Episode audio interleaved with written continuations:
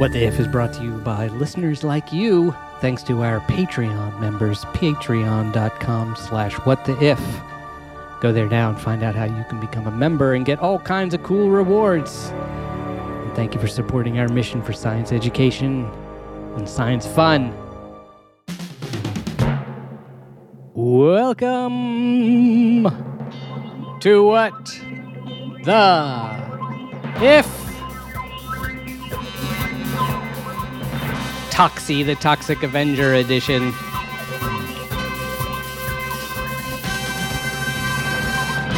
I've got my mop.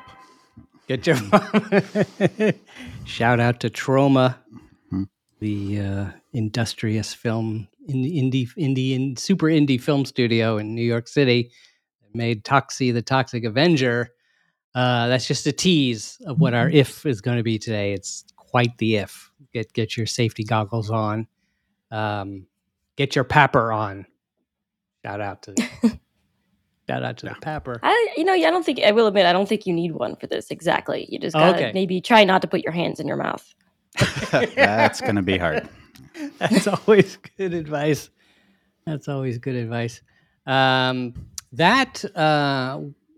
was the lovely voice of scientist Gabby Panicia, virologist at who knows a thing or two about putting her fingers in her mouth. And when not to, virologist at Rockefeller University. How are you, Gabby? I am good. I mean, you make that joke, but I was a tremendous booger picker as a kid. Wow. Like, ceaseless. So, I mean, I probably stuck my fingers in places where I really shouldn't have. And basically all of my adult life and academic pursuits since have been, I shouldn't have done that. Wow, points for authenticity. Yeah.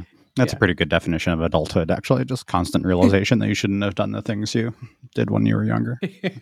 Well, there's a saying about hindsight. Mm-hmm. And those sonorous tones were from Professor Matthew Stanley of I almost did it again, gave New York University a "the" that it doesn't have, of New York University. Yeah. You're just obsessed with the direct article. There's no... Yeah, it's very direct, very direct. How are things there? We're halfway through J-Term. So everybody is somehow already exhausted, even though it's 2 weeks into the new year. So, what is J? They call it J. Oh, we pack a whole course into 3.5 weeks. Wow! And why is it called J? For January. Ah, I see. Mm-hmm. January Jones specifically. It's named after the actress. Yeah. Oh, all right. Not named after J Date. That's right.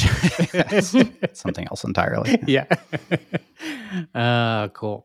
So our if this week comes from Gabby, and it's I've been started a new thing. Kind of, we've done it occasionally, but sort of, a lot of times we find our stories as news stories. Some are initiated by a news story. Others are ideas we have or a subject we're interested in. Gabby's interested in this subject. And then we go to the news and see what's there.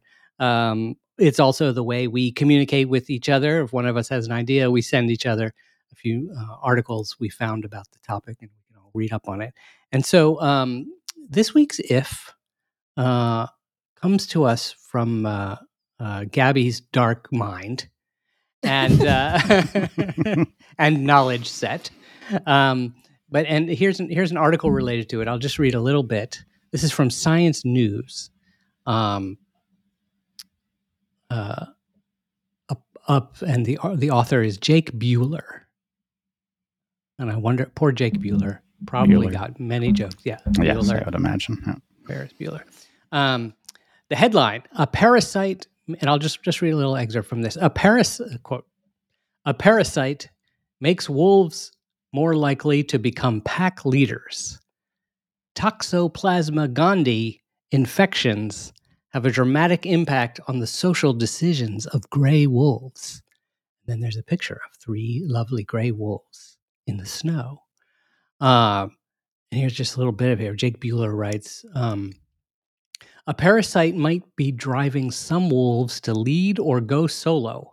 Wolves in Yellowstone National Park, Just side note, one of the most amazing places on Earth, if you ever get a chance to go. Wolves in Yellowstone National Park, also a TV series, I think, very popular.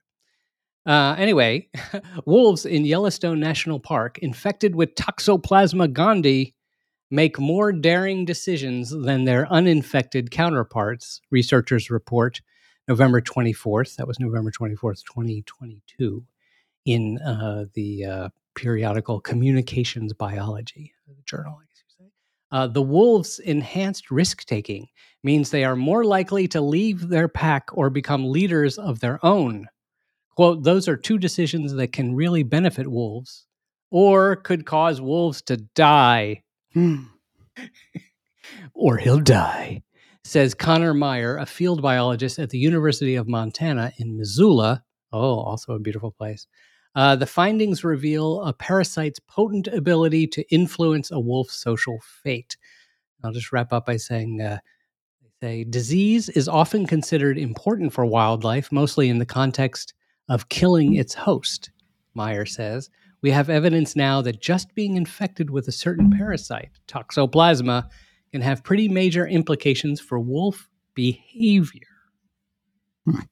So now we will set up the if. We will welcome the if with great fanfare. And Gabby's going to take us into the world of Toxoplasma gondii. And I think the if, what's an if that would be fun, Gabby? How would we describe it? I think just following this thing around, right? Through its life cycle, what it's doing, and the fact that it infects basically most animals you can think of. Whoa. Prolific Toxoplasma gondii. So I'm going to say, let's get ready. We're going to prepare yourselves, seatbelts on, arms and legs inside the car, and what the if? What the if you were Toxoplasma gondii? What if we could be the parasite? Imagine the fun. It's one thing to watch a movie about him tearing up cities and stopping crime. It's another to be the Toxoplasma gondii. So, Gabby, help us out. So I think we often begin by defining our terms. So what's the setup? How do you set up this experiment? How do we enter the parasite? I figure I should first tell you what the hell it is. Yeah. So it doesn't actually have anything to do with Toxie, the Toxic Avenger. Oh, my goodness. Kind of sounded like it. So put away any hopes of being some very melted-looking green man fighting crime. And start thinking instead about sort of microscopic single-celled organisms. So Toxoplasma, you think about parasites, right? And you're thinking maybe like tapeworm, something like funky and wriggly with like no eyeballs that like you really kind of squishes you out. Well, it's not actually like that. So Toxo is like a cousin to malaria, and it's actually this like little single-celled organism that's kind of more closely related to a plant than it is to like mammals. It's just a sort of single cell that has figured out, hey, I can really exist within animals and get along great. Oh, wow. And there's a lot of these... One cell. Mm-hmm. Yeah, so, when you talk about toxoplasmosis, it's usually, in the context of multiple, you don't get infected with just one generally. But at the same time, it's just a single-celled organism. It doesn't, it's not part of a body. There's no little goopy green guy wriggling around. It's just one sort of weird kind of look and sell thing. But that can cause a lot of different effects. So one thing that I should probably mention about parasites too, especially little single-cell ones like these, is that, you've probably heard me describe malaria before as God's ugliest butterfly, but parasites in general are kind of like this. You're going to laugh, but it's kind of true because, you think of a butterfly, right? And it's caterpillar, cocoon, beautiful butterfly that, there's this metamorphosis that happens where each phase is like completely visually distinct from the last, has its own different properties. Parasites kind of do that too. where in different stages of a complex life cycle, they can have completely different forms, completely different behaviors, and sort of have completely different effects in different hosts. Some parasites can have really complicated life cycles where they go through multiple different hosts before reaching the one that they need to at the end of the cycle in order to breed and then produce a new generation of these bad boys that inevitably start the cycle all over again. So Toxo's kind of like that. It's actually a parasite of cats, but not just domestic cats, any felid. So lions, tigers, oh my, all of them can have and spread toxoplasmosis. And it can infect basically any warm-blooded animal, and that's called its intermediate host, basically kind of just a midway point until it gets back to a cat where it really wants to go. And in infecting basically any warm-blooded animal, that includes us, among like, you know, mice, rats, birds, squirrels, basically anything you can think of, wolves, hyenas, all things like that. And I think it's something around like nearly a third of people on Earth are infected, something around like 2 billion people. Wow. And the percentage of people does kind of, it's kind of insane considering that like by and large, you could have toxo and just not know. Like you don't get sick from it. It's not like you get it somehow and then you start like violently throwing up and they're like, it's the toxoplasmosis. No, you could just not know. Like sometimes you might have like a fever and then it goes away. And some people are then left with toxo forever. It doesn't leave. It so sits in your brain. It's affecting their behavior for the rest of their life. Yeah. Yeah. So there's some, is there some particular relationship to pregnant women and toxoplasmosis? Yes. Okay. Yeah. So that has to do with, so you guys might have heard, you know, pregnant people shouldn't, you know, change the kitty litter. Mm-hmm. That's to kind of minimize your exposure to potentially toxoplasmosis. So because it's shed in cat poop, and kitty litter is exactly, you know, generally full of cat poop if you're interacting with it. Since, you know, pregnant people kind of have a lowered immune system, you kind of just want to stay away from it just in case, since it can cause a lot of birth defects. Yeah, okay. Because that was the reason it doesn't, that I was told that I needed to change the litter box all the time about 18 years ago. And then that just never stopped. Yeah. Yeah. And also to like, you know, if you have latent toxoplasmosis already and then, you know, you get pregnant, it's fine. But it's like acute toxoplasmosis that's more the problem. Okay. So you could transfer kitty litter duty back is all I'm saying, you know. Finally, now that the kids are off to college. Yeah. Yeah, that's a good marker to go by, I think. Say, honey. Now, when we say it affects your behavior, I suppose it's difficult to quantify what that means, like how much, like in other words, there would be 100% controlling your behavior, like Ratatouille, like the rat in Ratatouille or body snatchers or something like that. And just having some very mild influence, like can they say? Yeah. What do they mean? So its influence is pretty mild, right? So part of the thing that this happens with is it's not really necessarily like, oh, it's that single cell is somehow like, I don't know, pushing a neuron or something. And like, you know, that's why you have all this. It's actually deliberately in some ways affecting, you know, your neural circuits. Because for a parasite that wants to get back to its host, cats, and is infecting essentially small mammals, it's going to want to be spread by that small animal getting eaten by that cat. Oh, wow. So it's in the best interest of something like toxo to change that prey animal's response to cats. So in rats, we have a lot of really interesting studies about it, where rats and mice, where, you know, all of a sudden they sort of lose their fear to like cat urine. Mice and rats are generally like kind of, well, not as much rats, but mice are pretty neurotic creatures because everything eats them. So you see them, they run really fast, they stop, they're around the edges of the room. That behavior kind of changes a little bit. They're less darty, flighty. I think it also partially makes them like attracted to cat urine. There seems to be some like, you know, controversy about it, but they're definitely not really afraid of it anymore. So it's increasing all of these risk-taking behaviors in these small animals where, you know, maybe they feel more comfortable out in the open than they should.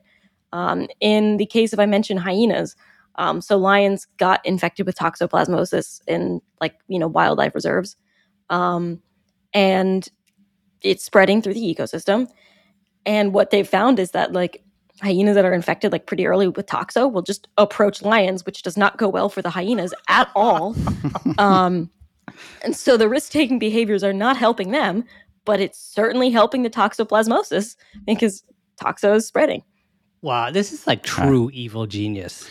So that if we are the toxo, essentially what we're doing is let's say we are toxo and we're riding around in a mouse, then we make the mouse that we are riding around in stop being afraid of cats so that we and the mouse we are in will be eaten, which we don't care about because we will be fine, and we will then go from the cat's stomach back into the cat. Yeah. So this is sort of the life cycle, right? So imagine, you just start with a cat. The cat is infected with toxo, and in its gut, the parasite is, making a bunch of parasite babies. It's in its sexual stage is what we call it. It's having a great time. Parasite babies get pooped out. College again. Yeah. This is the college stage of toxoplasma. So the parasite babies all get pooped out. Toxo does not have to stick around until they leave for college, unless that's the toxoplasmosis equivalent of college. I don't really want to get into that one. So all of the parasite babies get pooped out and sort of mature in the environment. They sort of hit the dirt and then become infectious in 1 to 5 days, somewhere around there. Because again, parasites kind of change form over time. So there's sort of an environmental form. When it gets ingested by something that we call an intermediate host, basically anything that's not a cat that can be infected, so it's mice, birds, stuff like that. That's after they eat something that's contaminated with toxo. It can be, an infected leaf. Maybe they're eating poop, something like that. And then the parasite changes form again inside of them and then moves to the brain and muscle tissue. And then in there, they change form again. And so that's this tissue cyst form is kind of what they refer to it as, that is very stable long term. So that's what most people have when we say that they have toxoplasmosis. They have these really just stable long-term parasite bodies that, aren't moving around. They're not wriggling in there or something like that. They're stable, not really growing or changing further, but just subtly influencing behavior. And then, the cat eats that mouse or bird or you if you die in the apartment or something. And then the cat gets infected and the cycle starts all over again. Wow. All right. So we, as the parasite, we're in the mouse. We want to move up, as it were, Jefferson style. That's right. How exactly do we influence the mouse to get a little closer to the cat? Is it like Ratatouille, where we're whispering in its ear, "You'll be fine, you'll be fine"? I mean, it's kind of more like that than anything else, if you think about it. So, yeah. I mean, as opposed to directly, poking different regions of its brain to move an arm or something like that and get it to crawl step by step towards a cat. So what it does is it actually increases dopamine release in the brain. It's known to literally change epigenetic markers. So epigenetics, I might have mentioned it once or twice before, is sort of above genetics, is where it comes in, that you have stuff that's firmly encoded by DNA, but then there are extra markers that the cell adds to sort of turn things on or off, keep things at a certain level. And so that's what the parasite does, is it sort of turns the dial up to 11. And then what kind of some of the responses this is that it kind of dampens the fear response. It kind of impairs the normal circuit that makes you look at something and say, "I'm too afraid to do this." Similarly, it's because it's kind of a reward circuit that it's changing. In people, they've noticed that certain reward, if you're trying to do a reward-based task, people with toxo just are not as motivated by it, which is kind of interesting. I don't know how that's going to map to the mice or the rats in nature. But I mean, generally, it's changing those dopamine circuits that are associated with fear. So, nothing's really working like it should in that brain that tells it yeah, I shouldn't do that. It's like, you know, having a beer and thinking you can totally do that, whatever, skateboard trick. And that's kind of what it's doing. It's just sort of dampening that baseline level of fear all the time. All right. So we're kind of like drug dealers, right? We see our mouse starting to get worried and we're like, drink this yeah. potion. And that calms him down a little bit. And then he gets a little closer and we're like, drink this. Yeah. All right. That sounds like a good plan, actually. Yeah. Could Toxo be marketed as some sort of, like, gives you courage? I mean, so I wouldn't... It's one of these things, right? Liquid where courage. If you look at the studies and then you have it forever. Yeah. It's one of these things in all of the studies, right? Where it's not like 100% if you have toxoplasmosis, you are the biggest risk taker in the room. If they grabbed, 20 people and you got 2 skydivers, it's not 100% that the 2 skydivers are toxoplasma people. Like you could have somebody who's just an office worker who has it. It's not like 100% predictor of like insane risk-taking behavior. Right. But it does, kind of amp it up a little bit. So like, I think there was one study that actually found that it was a really consistent, like positive predictor of like entrepreneurial activity that you were like 1.4 times more likely among people surveyed at a business conference to have started your own business if you were like toxoplasmosis positive. So like Elon Musk, his level of toxo must be off the charts. Yeah. I mean, that's where it's like, it's correlative, right? Like the parasite's not like whispering in your ear that you should start a brewery. But like at the same time, those people have a slightly increased risk. And so a slightly increased risk-taking behavior. Right. So it's not like 100%, like I said, but it's still kind of amps it up. 1.4 is a lot. I mean, that's a big jump. Yeah. And I think it was something like in a group of like surveyed like business majors or something like that. Like I think it was like 1.7 times more likely to be going among business majors, the ones that were choosing the more high risk like major of like directly starting their own business or something like that was like 1.7 times. So like, there are times where it's like, okay, yeah, this is definitely a population that engages in these things, but don't feel like because you have a passing interest in going skydiving, that means 100% you have a brain worm. Like, it's not really like that. This also explains why all the James Bond supervillains have cats. Because they're all petting cats, because they strongly correlated. The courage to live inside a volcano, it's got to take a little courage. So if we make our way, we are the parasite, and we made our way back into a cat. Is the cat actually our preferred state, and the problem is the damn cat keeps pooping us out? So the thing about parasites is they can't really stay forever in the cat. It's a life cycle for a permanent reason, right? Mm. Much like the fact that the butterfly basically just exists to make a bunch of caterpillars and then die, that's kind of what the cat stage is. But they can only do that in a cat. So if suddenly aliens came and went, we think these guys are cute, and abducted every single felid on Earth, toxo wouldn't really be able to spread anymore because you would miss the parasites going back the breeding cycle of the parasite. So every time that it's, changing form in the dirt, changing form inside of you, it's not really making more of itself. It's breeding and it's recombining in a cat is sort of the difference. That's where, that's the breeding ground, right? Right. So if you eliminate that, eventually, you kind of cut it off on its source. But at the same time, I think cats are going to be around considering, domestic cats are like a ridiculously invasive species. So yeah, toxo is probably not going away anytime soon. Yeah. Every time I have to pull my cat out of the cabinet, I tell her she's got to stop being so invasive. Out of the pots, out of the pots and pans. So when we infect humans, though, that's not actually helping our life cycle then, right? Because we want to be end up in a cat.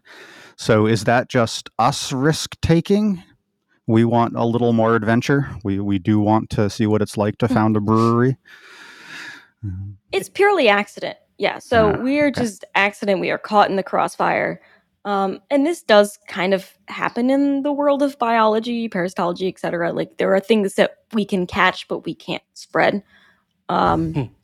So, you know, we're not really contributing to the life cycle, but, you know, Toxo has no way of knowing that. It's not like, oh my God, get me out of here. It has no abort mechanism to, you know, crawl down out of your brain stem. And again, I'm kind of anthropomorphizing. It doesn't really move like that. But, oh, there was something else about that I was going to say. Oh, just how you actually get infected with this. I don't think I mentioned that. Oh, yeah. It's really an accident, right? Unless you're deliberately hunting down cat poop and eating it. But it just comes from, you know, contact with anything that's contaminated by the toxo and from cat poop. And so for people, that's usually unwashed, you know, vegetables, stuff like that, where if you don't really wash your produce and, you know, on that farm, a cat pooped on it or whatever, that might be how, or from undercooked meat, if you're eating something that could have been infected with it. And then you're not really, since it lives in muscle tissue, which is mostly what we eat, if you don't really cook that properly, then you could, you know, bite it. Not bite it. It doesn't really kill people unless you're severely immunocompromised. But that's how you get it. Is it, you mentioned it has no way to move on its own. Is that right? It's totally... It's not completely inert exactly. Like single cells do have some motility. And I know there is something with toxo, which when it's in that sort of breeding cycle where it's making more of itself, it has to be able to get out of like a cell. And I know there's like some motor proteins involved in that because I knew somebody was studying it and they had all these cool videos of like little toxos trying to bump their way out of it and not being able to. So, I mean, it does have some movement, but I think it's very easy to like mentally think of something very worm-like sort of wriggling about. And, you know, it's still just this like single-celled organism that's moving on a much smaller scale than your average creepy crawly. Yeah. But it can get around. Like it has to get up to your brain from, you know, your stomach or whatnot. So it does involve some amount of movement. Yeah. So... Matt, maybe this is a question for you, or maybe for Gabby. This is a little bit of a bigger question, but how in the world, this is a question that always comes up when we learn about these crazy complex life cycles of parasites in particular. How did that evolve? How in the world? Question.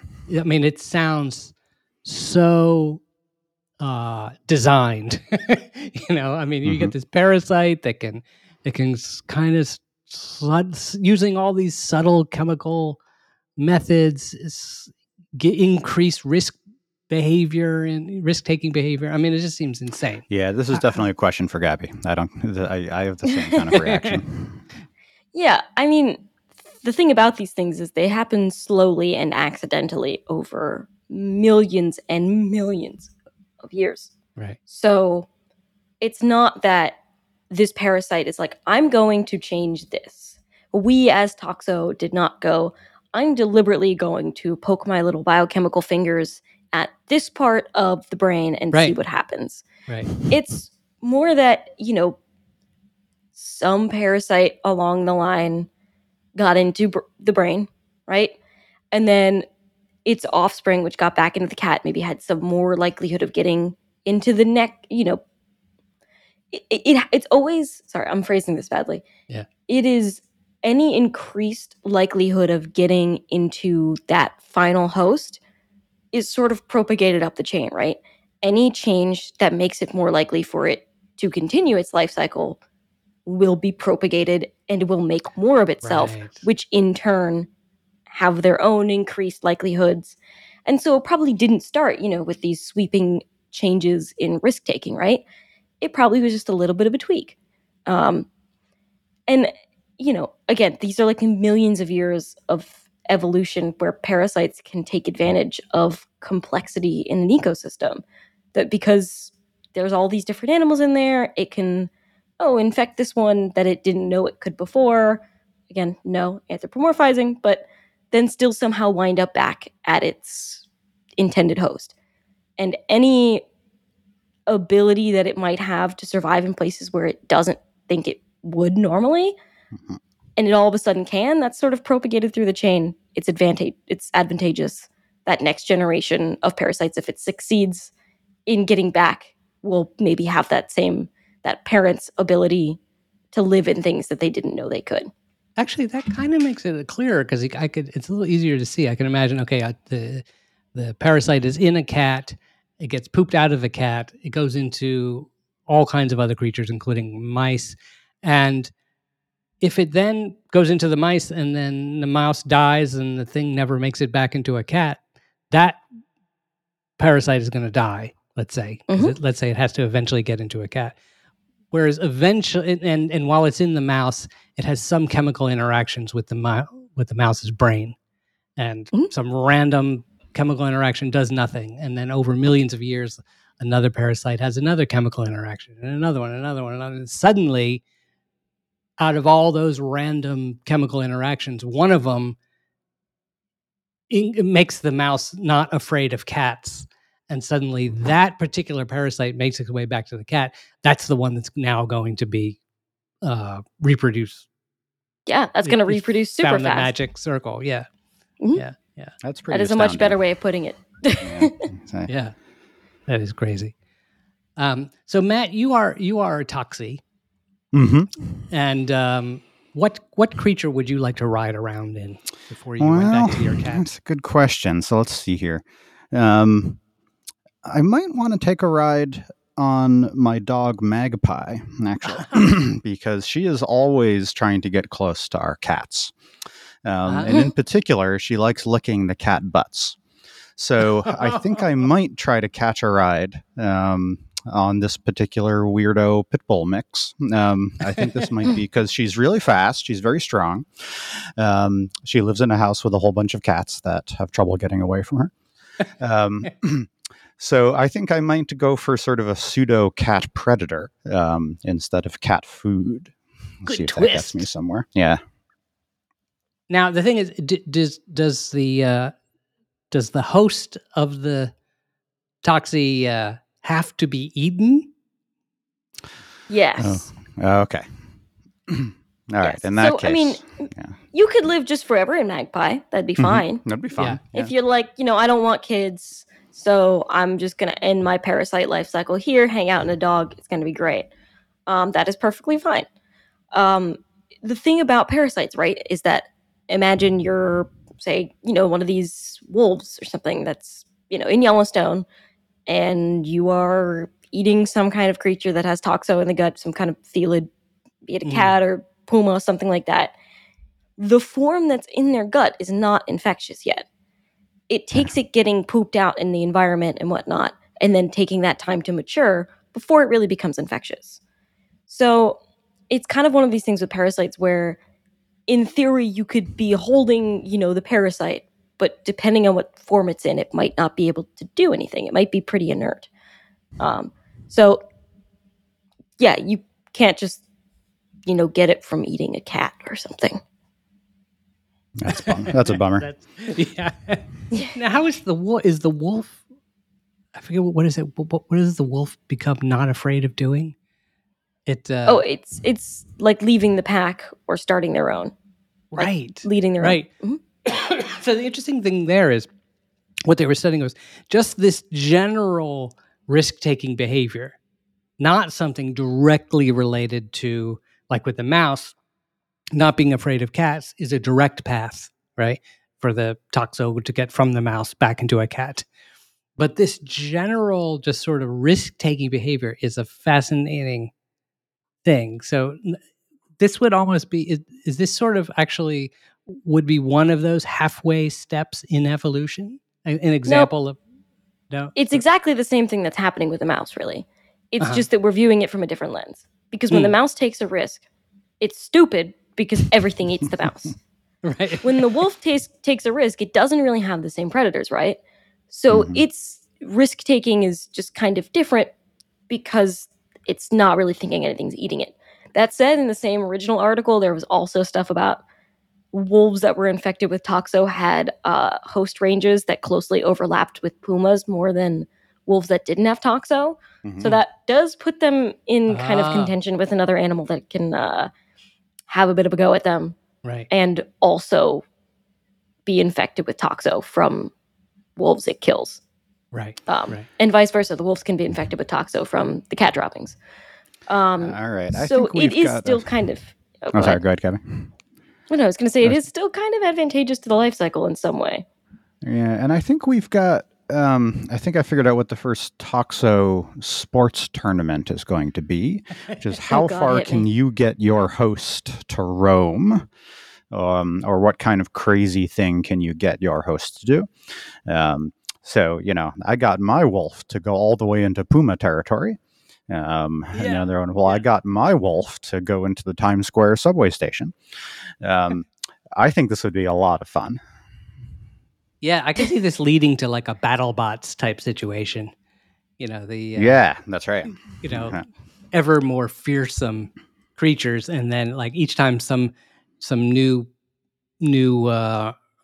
coach comes along with a new ever more fierce creature, all the other creatures in the tournament run away and they have to be re-injected with more toxi. So they can get the courage to come back and fight. You know, one thing that struck me is wrapping up the with the wolves. It was about being the leader of the pack, right? So does this say something about our leaders? Might our leaders be potentially more prone to have is toxi leading certain people to become crazy leaders? I don't necessarily think so. I mean, I think risk-taking is a little bit different in wolves versus people, right? Because like trying to become the leader of the pack is a little bit different from taking over your group project. Mm-hmm. Depends on the group. That's true, right? But if you're not seeing that group project as much of a risk, it's not a risk-taking behavior to lead that group project or something like that. Right. I don't know if there's any studies about, you know, is it enriched in politicians, people who have to run for public office or something like that. But it is interesting, right, that like, you know, a side effect of this is its influence on our society. Like in no way in the evolution of toxoplasmosis was it ever really intended to get to social animals, right? It's just a parasite that really is more intended for prey animals of cats. And it can infect us. It can infect wolves. It can infect, like, you know, all these other creatures. But it's not really the goal. And so it's kind of neat that there's this accidental side effect that's changing social dynamics in ways that, you know, we did not expect. Yeah, that's really wild. If suppose toxi as we end here, we push our if to the limit. So if toxi goes crazy and infects, it just becomes abundant, infects everything. What does the world look like with toxoplasma run amok? So it's in every creature. The system has gone haywire. Yeah, which, I mean, so for one, this is kind of a concern, right? Like I said, cats are invasive species. They get into ecosystems they shouldn't, and they often devastate them, mostly by killing a ton of small animals, but also with the sort of biowarfare of toxoplasmosis. So that's actually something that people are kind of worried about.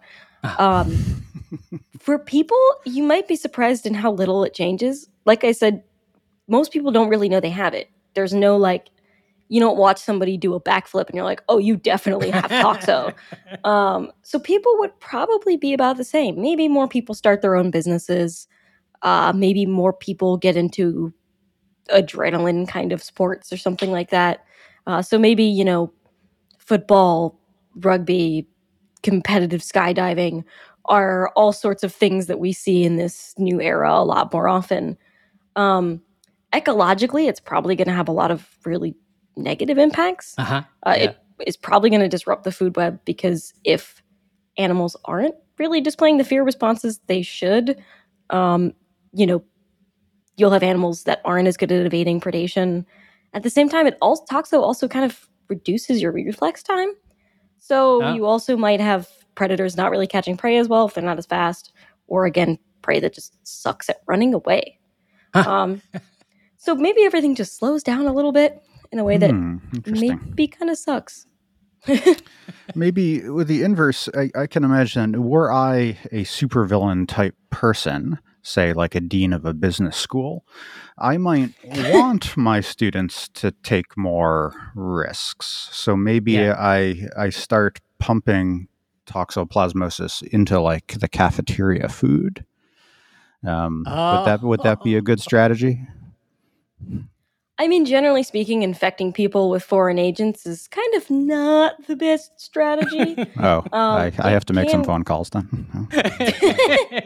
Well, I mean, anytime there's a risk, it doesn't mean there's a reward. Right. So just because you're the one like saying, put it all on black now, in even the business sense or the casino sense, it doesn't necessarily mean that's going to win. Hmm. That said, I did realize a casino is an excellent place for... somebody to be pumping toxoplasmosis into the water. That's true. It's got to be in the air in casinos or in the. That's why now we know why there are those shrimp bars in the casinos or the buffet. It's all risk-taking inducements. Mm-hmm. All right, that's doable. All right. That would totally make sense. Yeah, it'd be good. Matt, what for you? If you were this parasite, what would be the most fun part? I don't know. Kind of nice to hang out with cats all day. I mean, cats are fun. Yeah. Right. So I think I would enjoy the, and maybe this is the thrill seeker in me, I would enjoy the ride of going from creature to creature. That just sounds exciting. That could be a lot of fun. Yeah. That's right. Like a log flume. Yeah, kind of crazy, right? Right. I mean, imagine the ride that the toxic experiences, I can't even imagine, of being inside a mouse, and then the mouse gets eaten, and then the thing makes its way into a cat. That's got to be a hell of a ride. Got to be. I mean, that's better than IMAX. That would be quite the experience. Gabby, how about you? What would be the most fun part of being toxo? What is it? And what is the proper name again? I've just gone with toxi so long now, I can't remember. Yeah, and there's been a couple times that toxoplasmosis, that's the disease, and I technically mean the parasite is Toxoplasma gondii. The disease is toxoplasmosis. Oh. It's another SARS-2 COVID kind of. Okay, no, that's good to know. I did not know that. Descriptor situation. Right. And what would be the most fun part of being one of these parasites? Honestly, I have a bias towards cats. It would be fun hanging out with cats, but it would be fun to be one of those exotic toxoplasma ones that's like in the Serengeti, and I'm in a lion or something. Right. I know I'm not particularly good for the ecosystem, but that would be the closest parasite Gabby has ever been to a lion, besides to the zoo. So that would be close. That sounds pretty good to me. That sounds excellent. And listeners, I invite you. Why don't you let us know? Email us feedback@whattheif.com, or go to our website whattheif.com, and just write in the little contact box. What would you, if you got to ride around as Toxoplasma gondii? Yep. And Gandhi, by the way, is Gondii.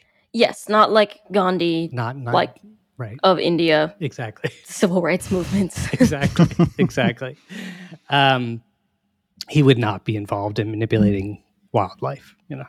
No. Useful than that. Fantastic. Well, this has been quite the colorful, and I would dare say delicious. A little delicious aspect. Journey. A delicious if that we've gone on. Carnivorous. It's been a carnivorous if. Gabby, do you have anything coming up that you want to plug? Nope. I am completely unplugged. Unplugged. Matt, how about you? Any risk-taking behavior? I will be shifting from one species to another this weekend, hopefully to a more risk-taking one. So I'll let you know where I end up. All right. That'll be good. Mm-hmm. Send a postcard. Hello, I'm a donkey. Speaking of donkeys, by the way, I like to give movie recommendations occasionally. There's a movie out called EO, I think is the letter E and the letter O. And it's a European film, and it's really sweet. And it's like the whole movie takes place from the point of view of a donkey in like Eastern Europe. And the poor donkey he winds up on some adventures, not like Pixar adventures, but just sort of ordinary adventures. Somehow he ends up becoming slight spoiler alert. He winds up becoming a mascot for a soccer team at one moment. And then the next minute he's at a disco, and it's just all these random things that happen to him as he wanders across Eastern Europe. So yeah, those sound like risk-taking behaviors. So. Yeah, that's right. It's very risk-taking. Yeah, I think I understand the film now. Thank you all for listening. If you are not a Patreon member, or if you don't know what that is, I encourage you to go to patreon.com/whattheif. We have a new Patreon member, by the way. So welcome. And I should let me look that up, actually. But go check it out. It's sort of a membership program where you can get all kinds of gifts and things to wear, things to drink from, and things like that. Or I should have done this earlier, of course. But Noah, welcome. So good to have you. Noah has joined our Patreon membership, so we welcome our new member. And I hope to welcome you. If you're listening and you don't know what this is, go check it out. All right. Matt, would you help our listeners understand the closing ritual? This closing ritual has evolved, like evolution itself. It's gone through down a lot of random pathways, a lot of deaths, a lot of useless spawnings have happened. To boil it down to this. Well, basically, this is our moment of existential horror, where the true consequences of what we have created finally dawns on us, and we react appropriately. So basically, we're the Toxoplasma gondii hanging out happily inside a cat digestive system, and our life seems perfectly good until one of our neighbors says, it's time for us to move on to another host. And suddenly we realize we're approaching a cat butt from the inside, and we scream out, What the is? That would definitely make me scream out. Thank you all for listening. We hope you're enjoying the show. Send in your ideas. We run with them. You become a super ifer. And don't forget to check out our Patreon page. And we will see you next week.